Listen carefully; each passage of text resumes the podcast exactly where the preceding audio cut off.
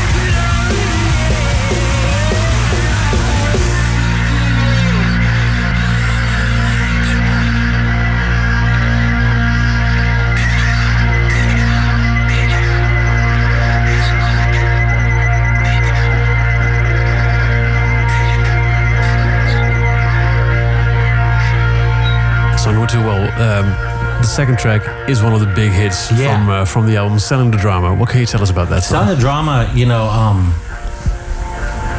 Chad, I remember Chad, we were sitting in my apartment and he's, I thought this is cool, like country kind of REM vibe going. And then him and I just kept working on it, getting the chords. And, and then I lyrically am, I, you know, um, was really not battling with the idea, but just considering the idea of like, you know, here are these really personal spiritual lyrics, but yet I'm going to put them on this potentially commercial piece of art and what's that all mean? And is what is selling out? You know what is what, what's that line you know between um, art and commerce and persona versus your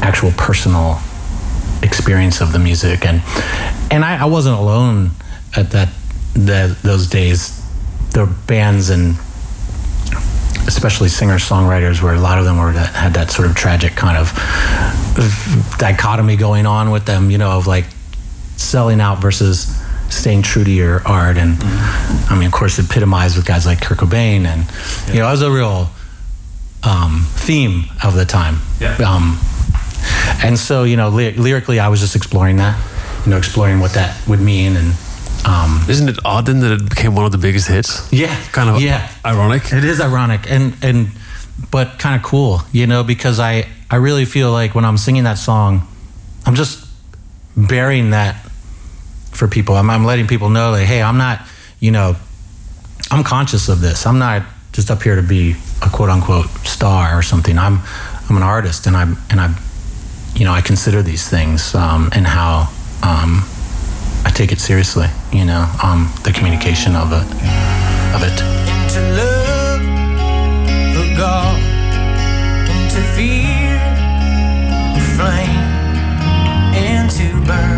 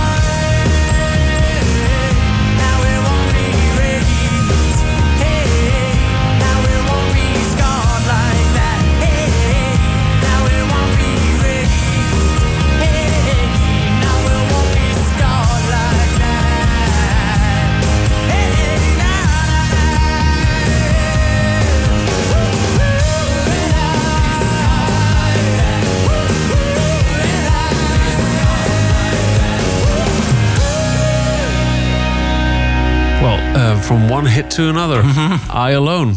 yeah, I alone was definitely me, you know, sitting in a, you know, just for hours and hours uh, in this apartment that was literally in a barn. It was. There were no animals in the barn. I will say that. the the upstairs barn was full of cars. Actually, it was like a garage for like these old guys' old car collection. And I was in like the. I rented the caretaker's uh, The, the office. spot. Yeah. You know, like uh, I had a coal stove. Tell you, see, this is how, you know, starving artist, man. I'm trying to paint a picture here with a coal stove in the winter, man. I had to buy six hundred dollars. Fill this coal bin up for the whole winter, man.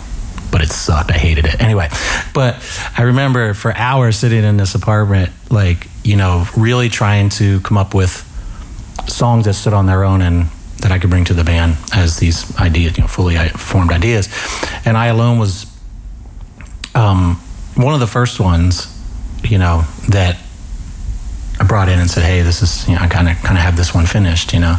And then of course the band made this in, really incredible version um, with these huge guitars, and the dynamic was just perfect. And then you know, like uh, I went in and and I didn't have a middle break. You know, I didn't have a bridge, as they say. So, you know, remember Patrick just staying on the beat, like you know, and I and I oh now took it back too far. Only love can save us now. That's all just in the moment doing it with the band, and so we really um, we're developing a way to to be a band in terms of the compositions where like I would bring in these ideas that were pretty much finished, but then the band would go like crazy with it, you know.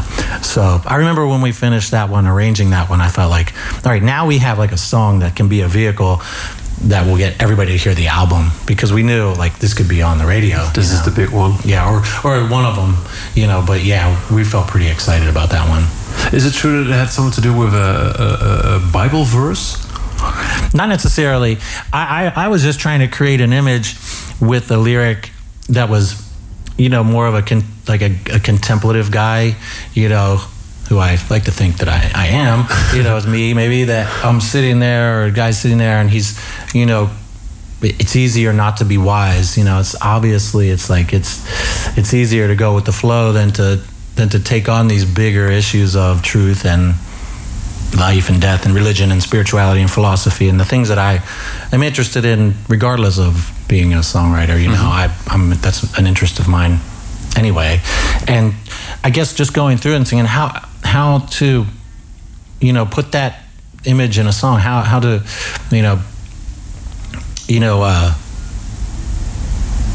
take these big ideas make them melodically important um yeah, there's a there's a real freshness to that song that you can really tell that I was a new writer, you know, really fledgling, kind of finding it as I went along. Yeah. And it's so there's a stream of consciousness aspect to it too that allowed it over the years to be a song that people have have so many interpretations about, which I I think is exciting. I, I like music that does that for me.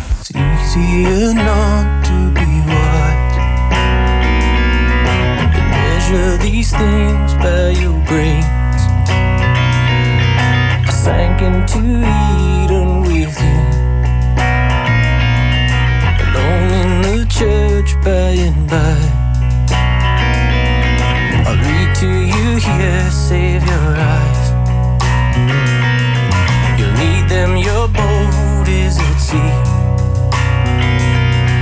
Your anchor is out, you've been swept away. Of teachers won't hesitate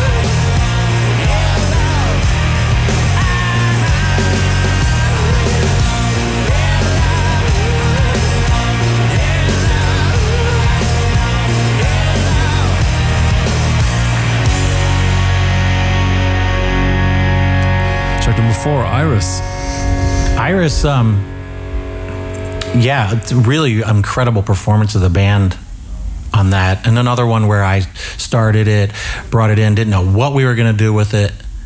But then the band, like, you know, a, a huge influence on on the rhythm section of our band was the Red Hot Chili Peppers. And I know I know Chad and Gracey and Patrick in particular was a huge Flea fan, and and so the boom boom pow pow boom baka daka boom boom pow pow. You know that was really like those guys digging into their roots there. Um, so again, not unlike I Alone, you know, like a real sort of intimate singer songwriter beginning, but yet this massive uh, sound Explosion. explosion Yeah. that we came up with as they as we arranged it. I liked the way my hand looked on your head. The presence of my knuckles.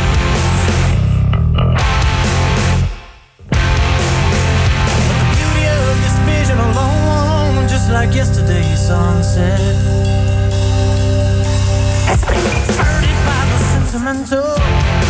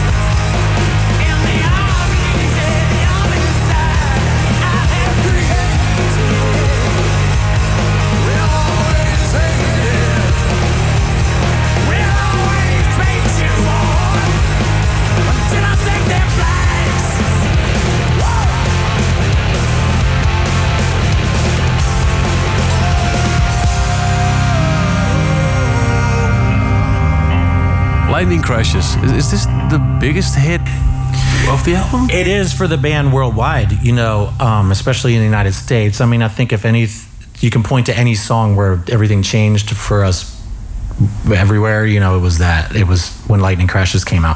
Lightning Crashes was the third single in the states um, after I uh, selling the drama and I alone, and a very unlikely song. Yeah. because I and I remember it being my favorite when we got the final mixes. I remember feeling really special about that one, and and the record company telling me there was no way it would ever be released because it was too long, five and a half minutes long, Yeah. and had this long intro. Took forever to get to the chorus, and oh, there's no way it'll ever be on the radio. And I remember getting the call from the big wigs at the record company. that said, "I think we're gonna go with Lightning Crashes next," and I. I almost fell over out of my chair. I remember thinking, "Wow, That's what, what, what happened there. I don't want. I don't know, and it's still a mystery to me because it's such an unlikely track. And, Yeah.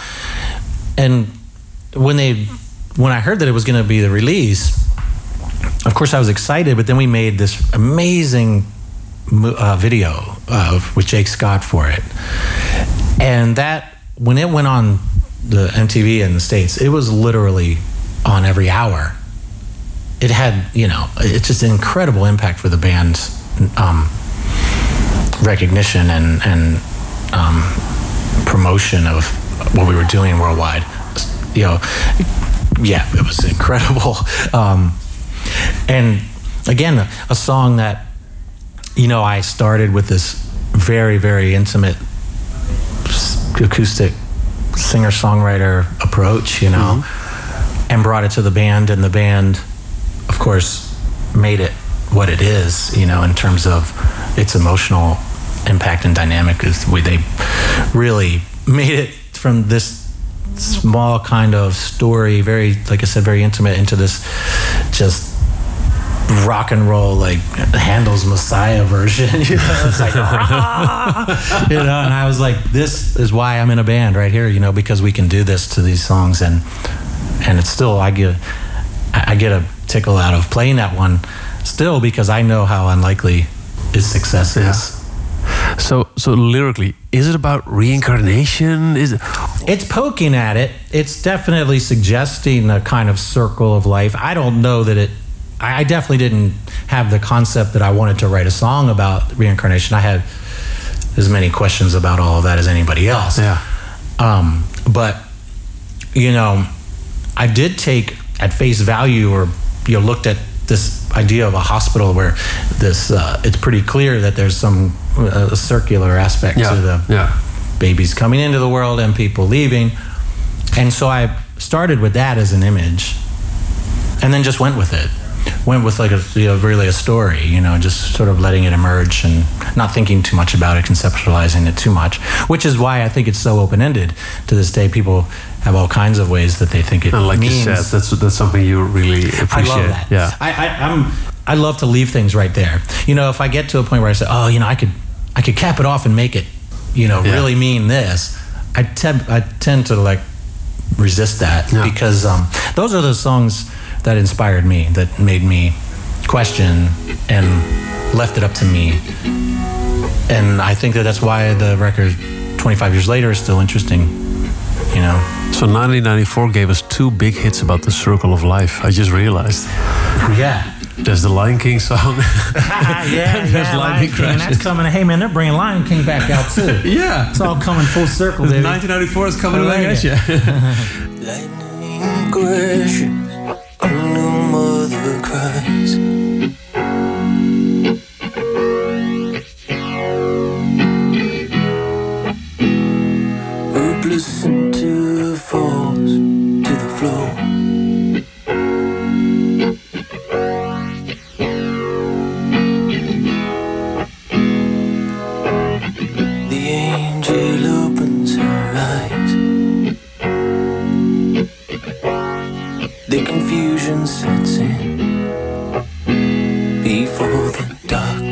Can even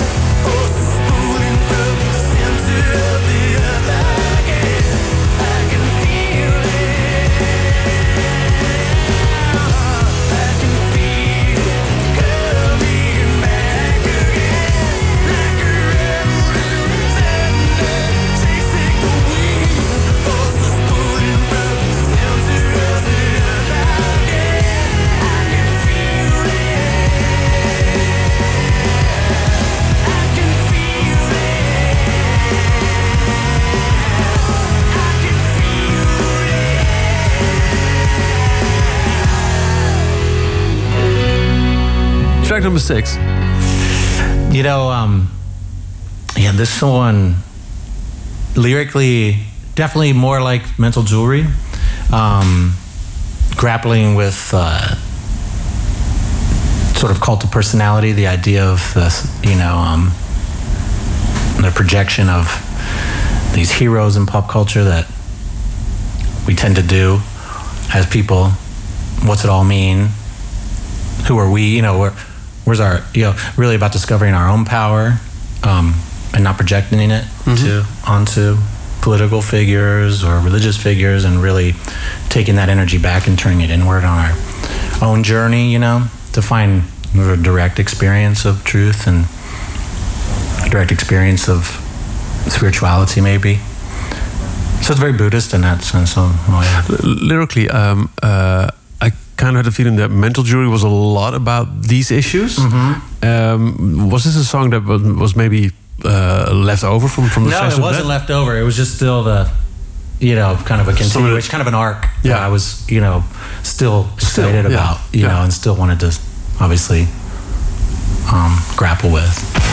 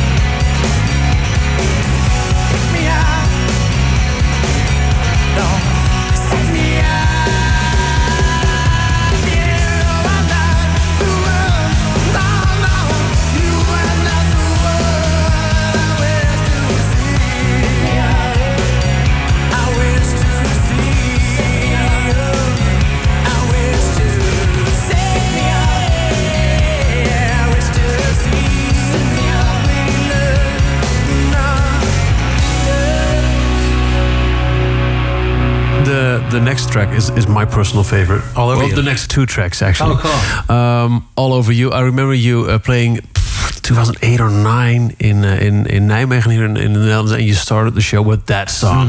Bam, da- and oh yeah, oh yeah. Yeah. oh yeah, oh man, that song. All over you. It yeah, it's um I remember writing that one in Lancaster, you know, um and coming up with it. I didn't write that one on acoustic actually. I wanted I wrote that with an electric guitar just powering through these monitors like I was already kind of envisioning it as like a a, a big pop rock I want to say I approach. can tell because it has that power that you probably couldn't get out of an acoustic no, guitar. it- yeah. I, I mean, I could have maybe done the chords that way, but I didn't. I remember specifically lighting up. You know, I, I think I had just gotten my first like Les Paul, and I put it through the Marshall and turned it all the way up, and just went. Wah! I was thinking about the Pixies for that song. For some reason. I was like, really love the Pixies, and I loved how you, they did these changes that were really unexpected. Yeah. And um, so I was kind of going for my own version of that. And then I remember going down and playing it for the band. And I remember Patrick again coming to the middle eight, going like, I don't know what to do in the middle. You know, I've never been good at bridges. You know, let's what are we gonna do? And Patrick just went boom, boom, boom, boom, boom, boom, boom. And I was like, that's like heavy metal sounding. That's awesome. Let's do that. And um, so it was a really fun process. And the song, you know, it's interesting. It's become one of the bigger songs from the band, but it never had a video and it was never released as an official single. But the the other songs had just so much momentum that everybody wanted to play something, so they all Yeah. just started playing all over Yeah, you. yeah, yeah, yeah. Oh, oh, I'm guilty of that as well. Sorry about mm-hmm. that. That's great. No, we'll take it.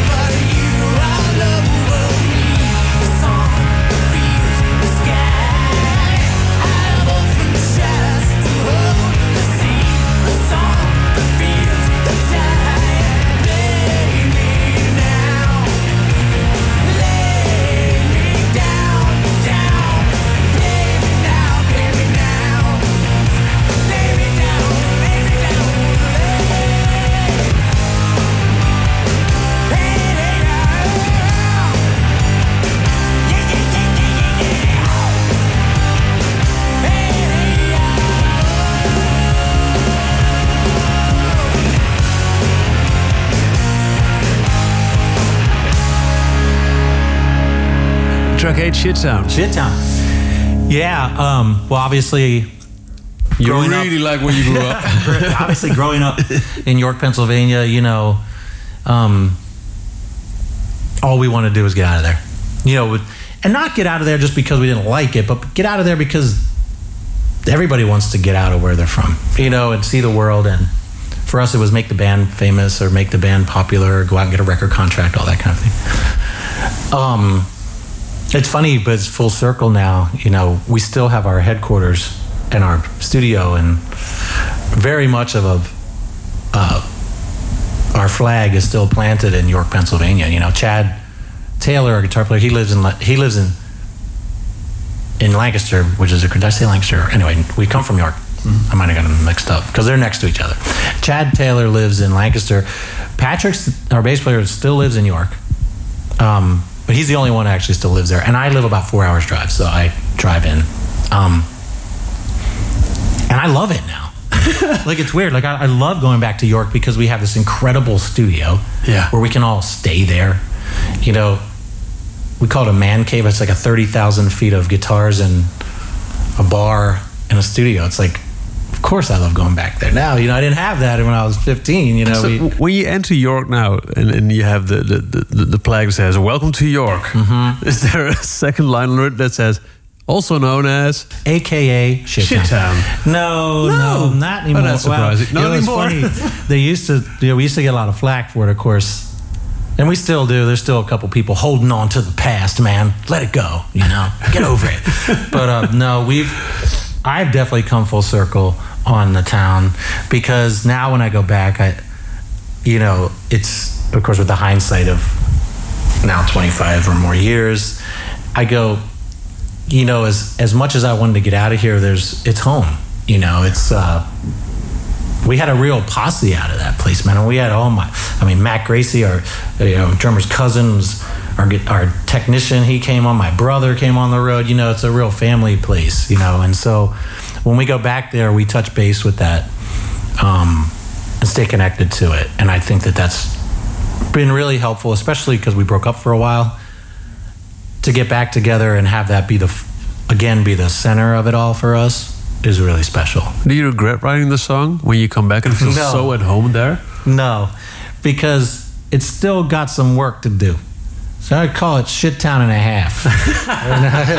it's a half shit town, and as soon as they get a couple more good restaurants and bars in there, we're gonna Open up the man cave. yeah, exactly. No, it's a great place. And I, you know, like I said, I more look at it like I think everywhere. I don't. I think. I, I think we could have been from any town and probably thought it was shit town. Everybody thinks where they're from is like I can't wait to get out of here. Yeah.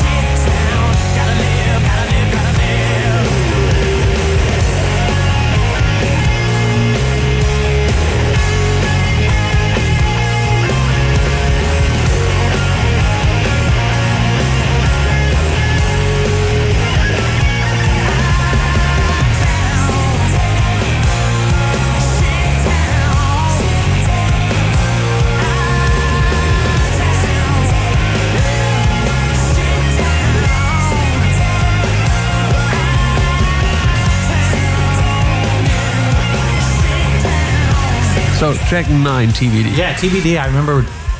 Um, well, it's short for Tibetan Book of the Dead, and I remember thinking, "Wow, if you use the letters TBD, it's a cool double entendre there because Tibetan Book of the Dead is really a, a, a about this sort of like you know some mysterious uh, map of sort of spiritual map. It's very famous in Tibetan Buddhism of what happens when you pass away, go through the bardos, go through all these things. It's this, and so it is to be determined. So, which is what people say in America, you know, and it's something's yet to be determined. So I thought that was kind of cool. Anyway, yeah, there's um. I feel so stupid for never getting that. Yeah, no, I've said it a few Took me times. 25 I- years. I, no, it, I, I've said it in a, some interviews, Tibetan Book of the Dead, and and And to be determined, yeah, and to which be is- determined. Kind of makes sense. See, that's cool. It know? does. and uh, yeah, Still I- gets me.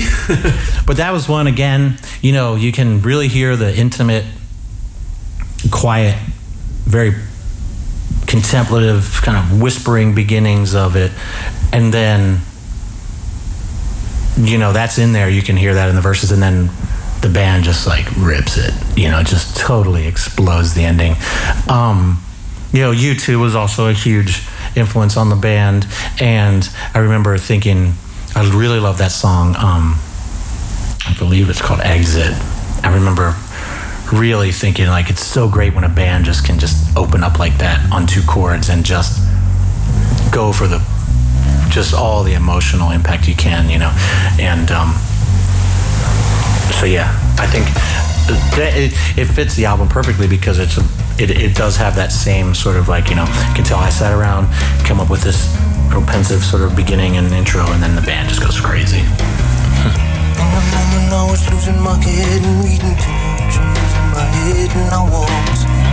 Reaching forward, I was already there, reading too much and losing my head.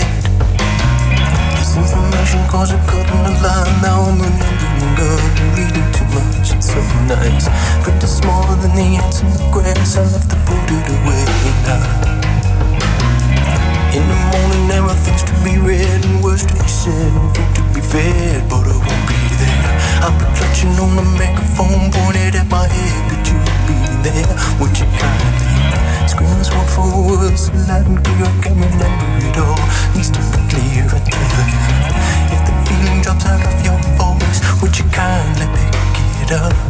This is how I go out tonight. Just in blue by the book tonight.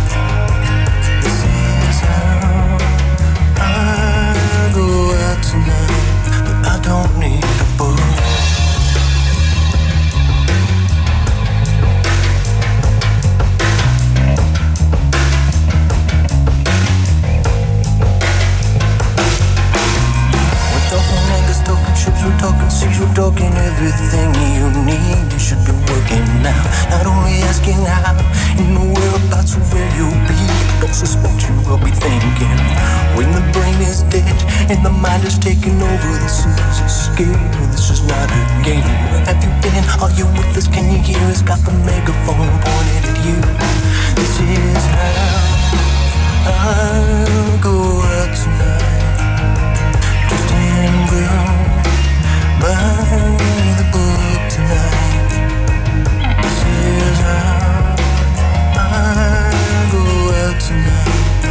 Don't need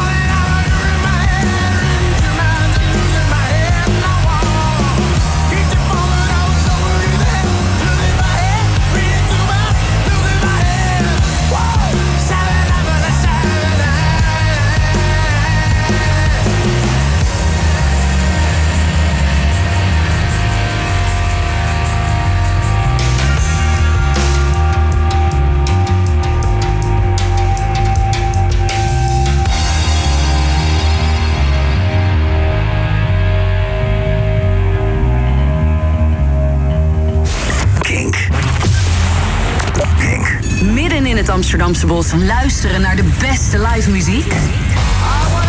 24 augustus is de nieuwste editie van het Once in a Blue Moon Festival. Met onder andere Eels. Courtney Barnett. En Kink geeft kaarten weg. Kink, there's no alternative. Luister de hele week naar Kink en win kaarten voor het Once in a Blue Moon Festival. Kink, DNA. Het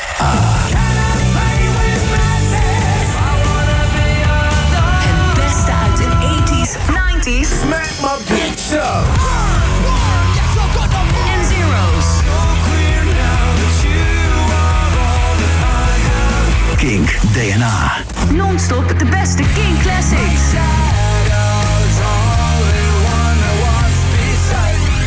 Luister naar Kink DNA DNA. via de Kink app of kink.nl. 10 uur. Kink, Kink. Welkom. Dit is Kink. Kink, Kink, Kink. Release Rundown. Kink. No alternative. 10, Stage. stage yeah so stage is we we just felt like we wanted a really like fast like punk song you know like everything was sort of mid-tempo and um it's funny because Chad Gracey, he's he was always like, you know, don't put that song towards the end of the set. I'm too damn tired, you know. At the end. so yeah, put it up. I said, dude, I don't know how you play that fast. Um, and it's an it's another song lyrically sort of like selling the drama you know going through this whole idea of the stage and and um, what it means to be up there what it means for the art you know and really just letting people know in a way that i was the type of guy who considers that you know takes it into consideration who you know takes it seriously this idea that you know um, or we're being we're being conscious about um, uh, the lyric and what we what we're trying to say, but we're also, you know, trying to be honest, you know, and and the fact that we're just human beings up here, but we feel like we have an extraordinary thing to show you, but we're and we, we take it seriously. There's a there's a real seriousness to the to the whole album in that sense, which I love.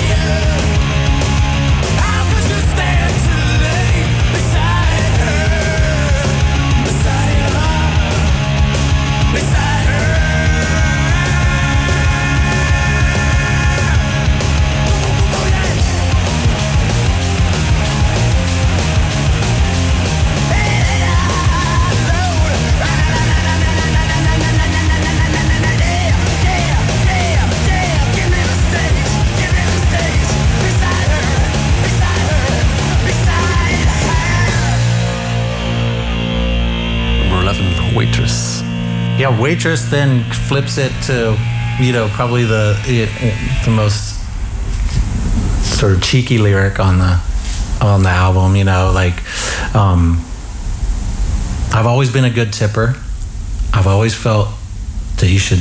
Now, see, this is diff- this is a cultural difference here because yesterday I got my bill at the restaurant and there was no place for a tip, No, no, this. and I Um, thought I forgot. Yeah, we don't have to do that here. You're not, expected here. Well, in the states, it, it's like being a good or bad tipper in the states is like a real, you know, it's a real mark on you if you're not a good tipper. It says a lot about who you are Yeah. as a person, the way that we've developed the culture of tipping in the United States. So that song is about, um, come on, man, just leave some change. You know, don't don't be a dick.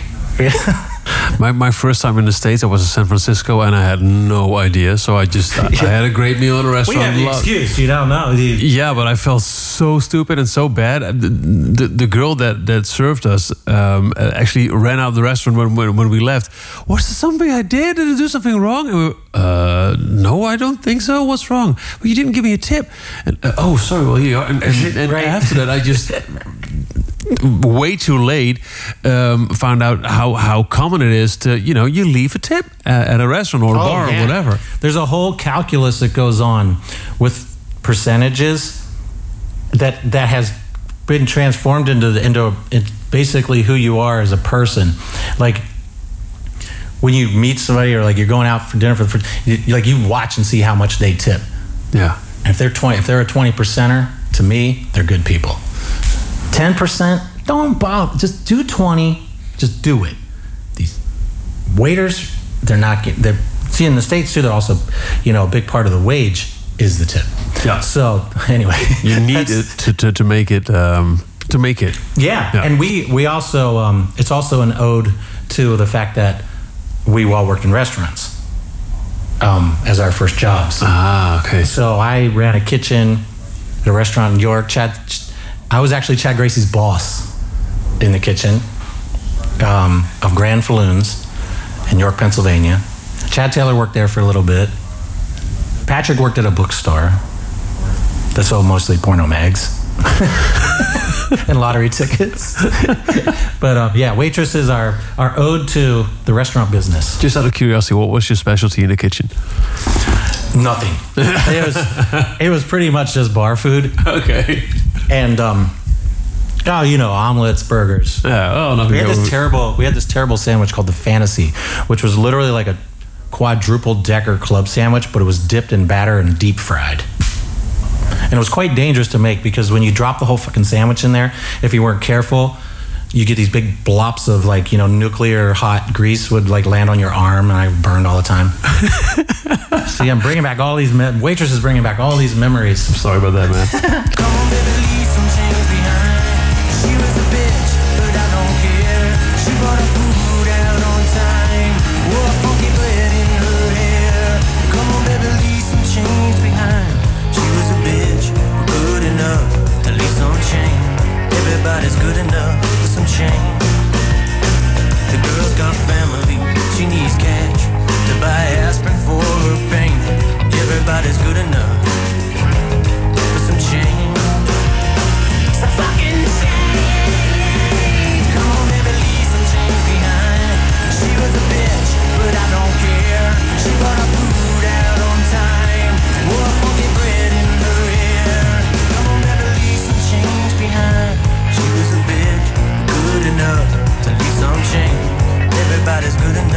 some change. We get the flu, we all get AIDS. We've got to stick together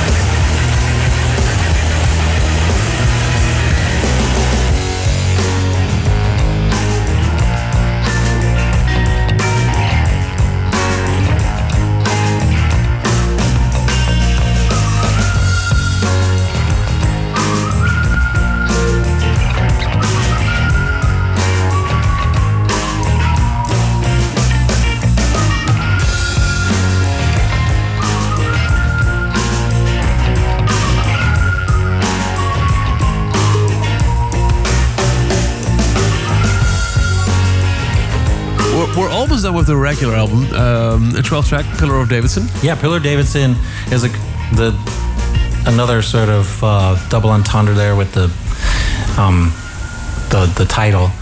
The title comes from the two main factories that everybody seemed to work at um, in York. York, okay. One was uh, Caterpillar, Yeah. which was make these huge digging machines, and then they ship them all over the world. Yeah, so it was yeah, like I mean, I literally know. like ten thousand people worked there. Oh, I mean, It was a massive company.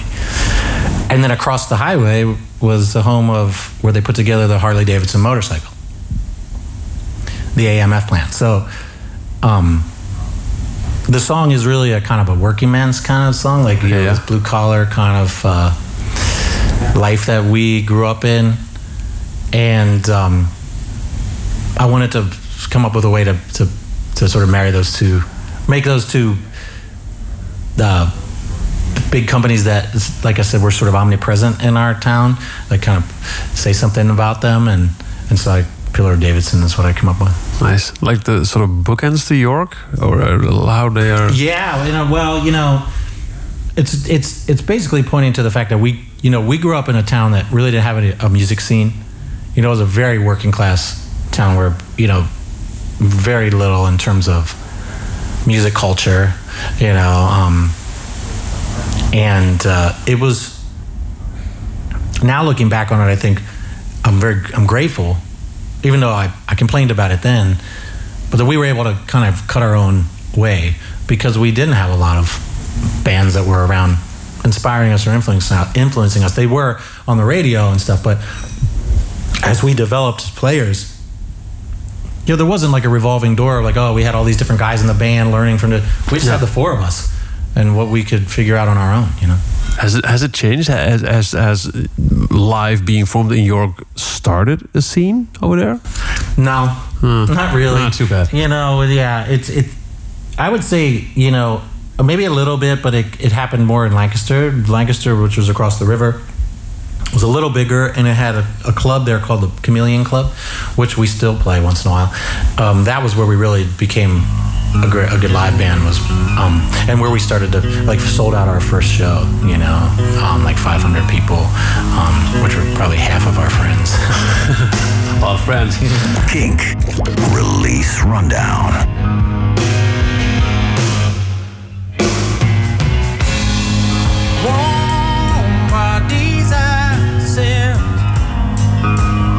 Not machines that can only make money.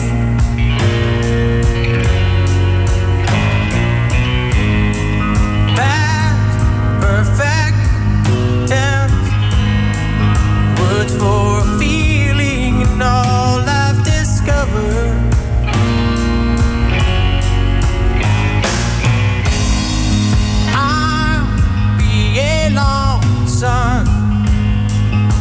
medicine supposed to design to make you high.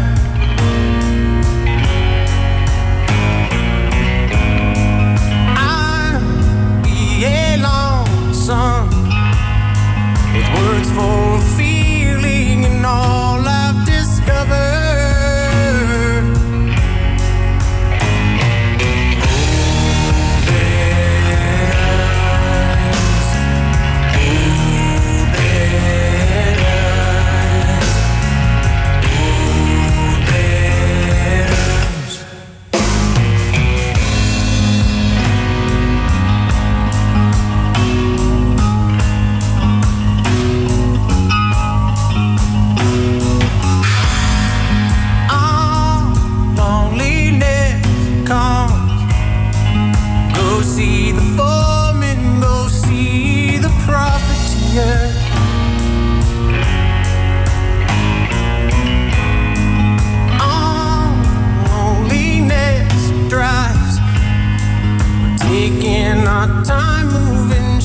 for this slime. Almighty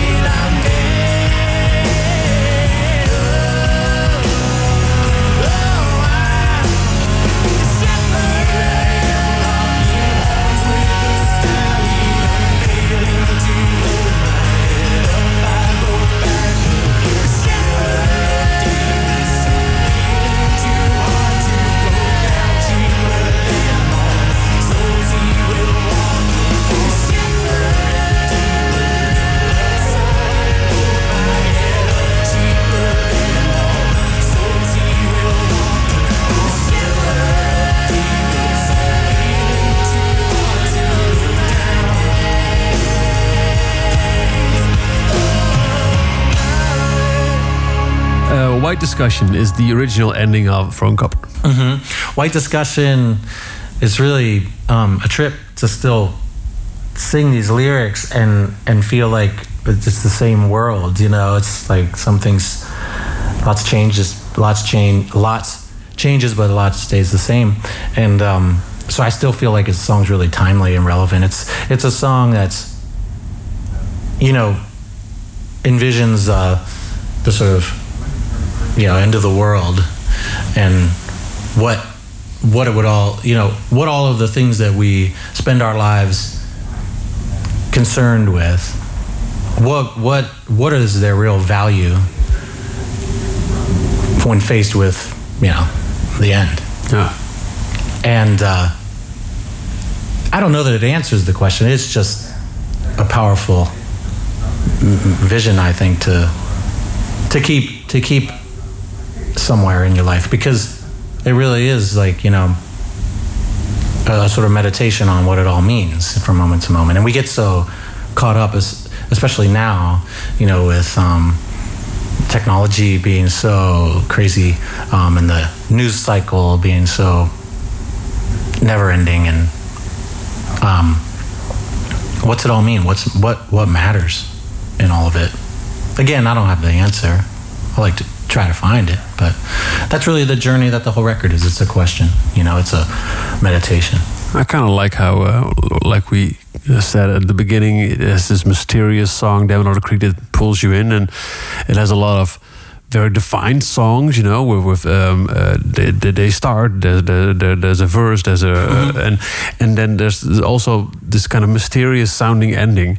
yeah with his me. flute. Yeah, then there's like some really cool stuff that we did. Um, you know, on that song, there's a there's this like Indian flute that comes in. Yeah, and that's actually pulled from a shortwave radio. Oh, I, I remember I brought a shortwave radio into the studio while we were mixing, and uh, I guess it was sort of like my way of like finding some random samples, you know.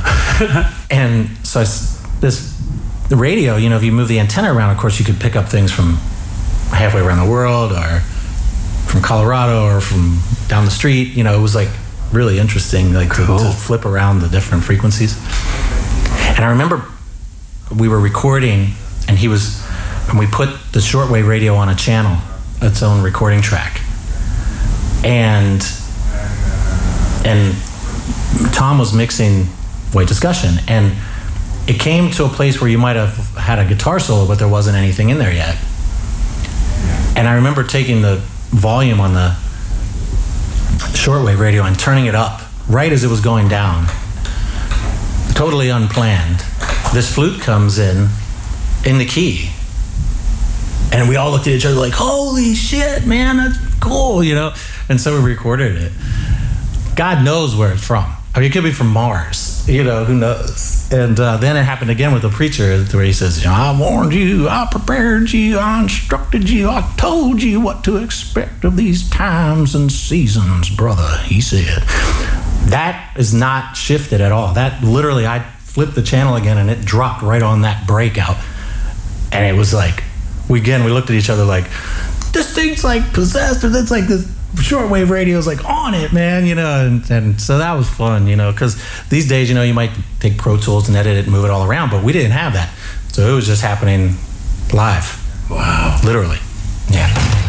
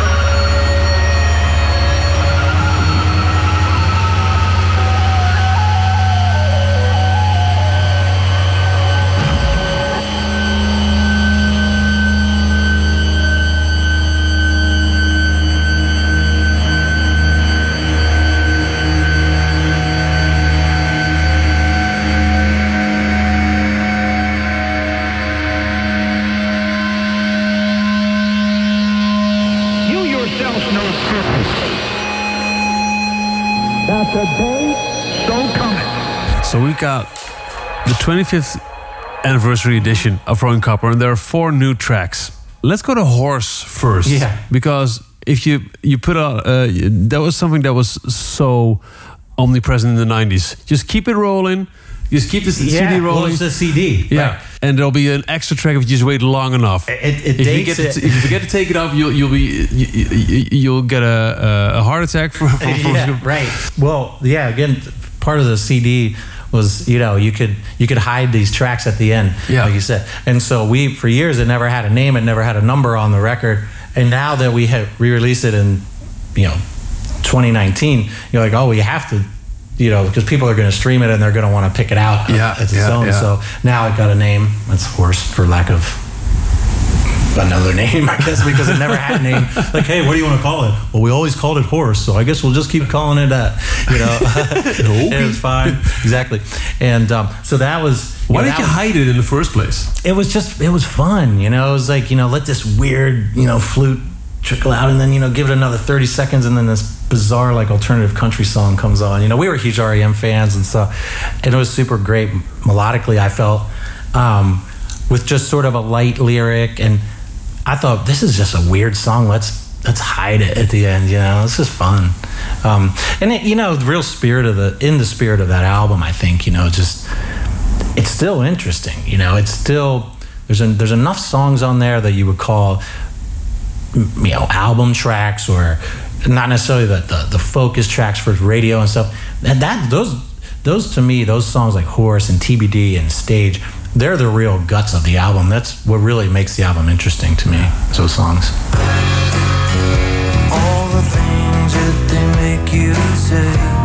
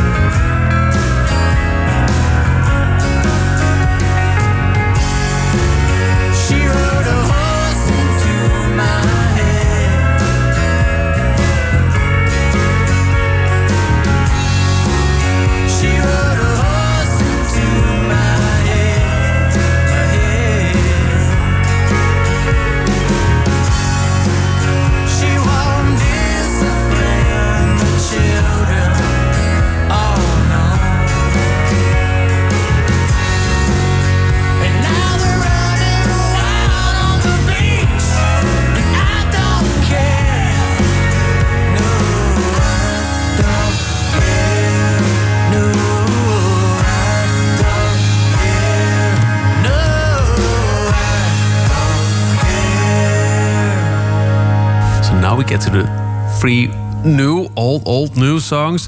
Uh, Hold Me Up. Why didn't this- Why didn't it go on? Yeah, No, it's it's a banger. It's It it's so good. It's, such a good song. It's it's one of the what the fuck were you thinking, God, Mr. Kowalczyk? I have no idea. God, if I if I knew, trust me, I would I would be happy to know why.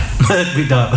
You know, we it, we got to the end. We had sequenced this record, and um, I remember having a conversation with Gary Kurfirst. He passed away in 2008, but he's a huge figure in our lives. He signed us to our record deal. Record deal. He's my mentor, just teacher, everything. Just love him. And um, I remember talking to him about Hold Me Up, and he's like, "Yeah, man, let's leave it off." He said, "Let's just, you know, who knows? You know, put in like a time capsule. Who knows, man? It'll be, you know, uh, who knows? We could put it out in some some other way. You know, let's just leave it."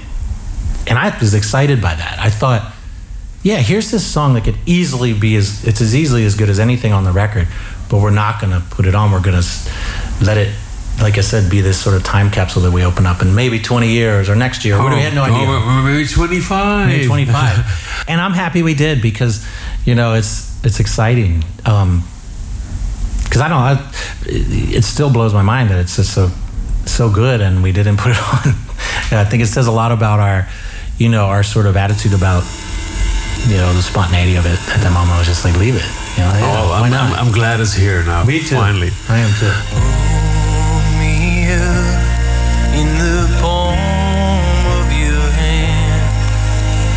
Lying to you is a river of sin. Your metaphors, your silent hopes, feelings are too real. Let them spew it fall. Grace will do us good today.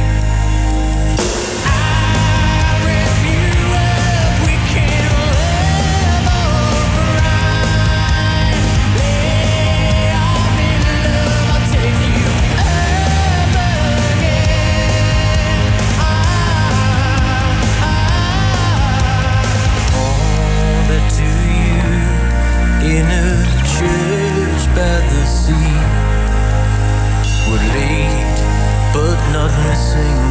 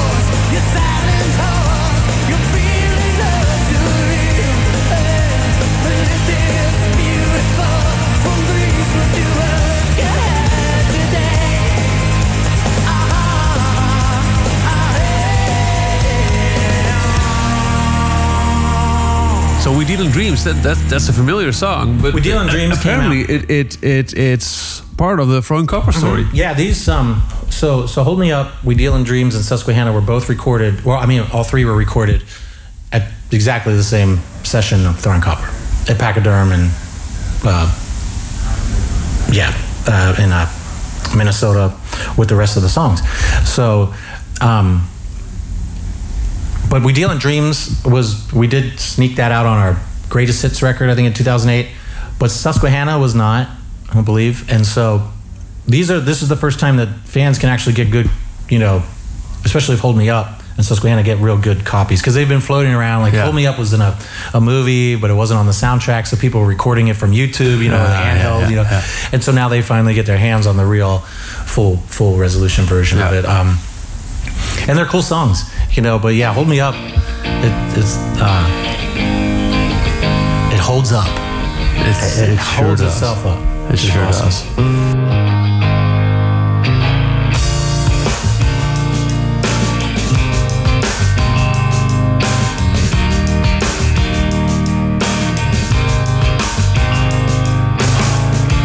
Don't you feel so very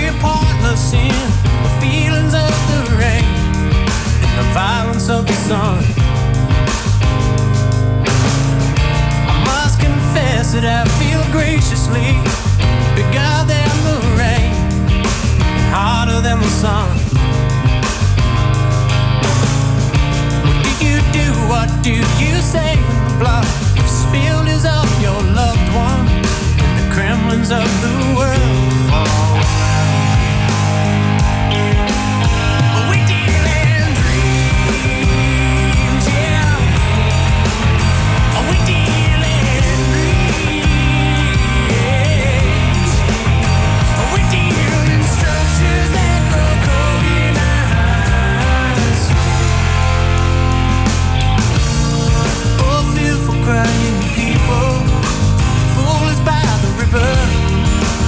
Watching but not swimming. It takes energy not to get used to it and fall into this place where everything runs together dies. This quiet kingdom she is now, and forever will she be a silent celebration.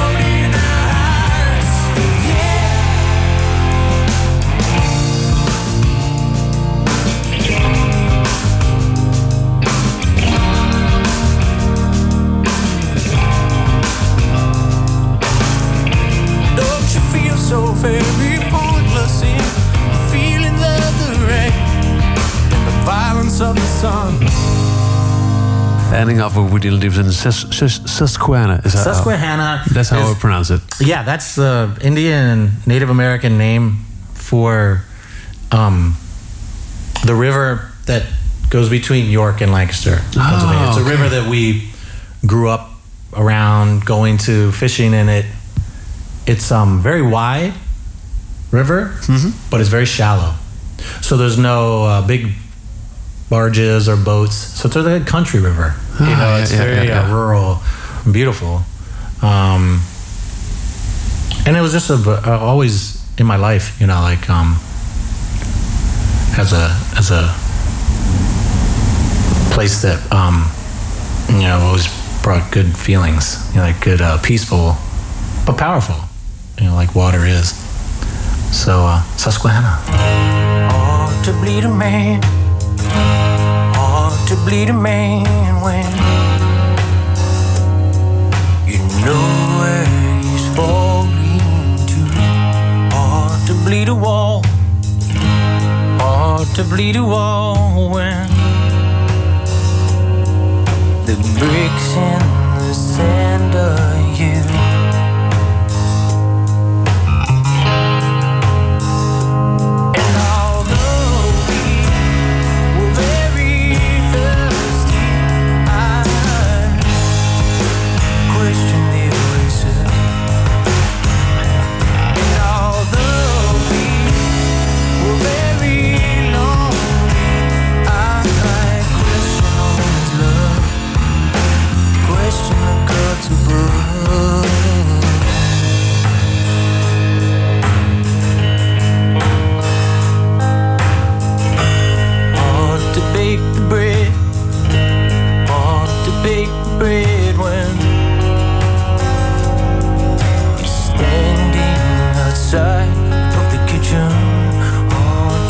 the dance or to join the dance when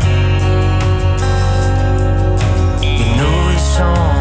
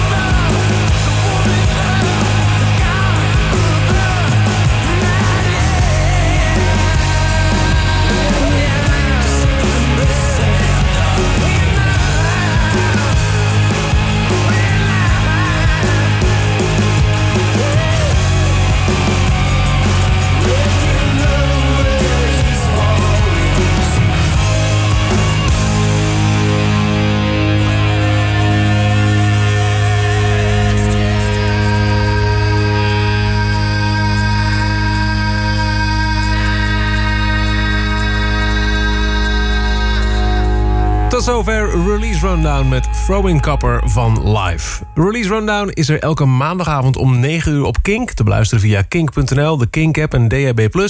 En elke week ook als podcast. Kink. Release Rundown. Dit is een podcast van Kink. Voor meer podcasts, playlists en radio, check kink.nl.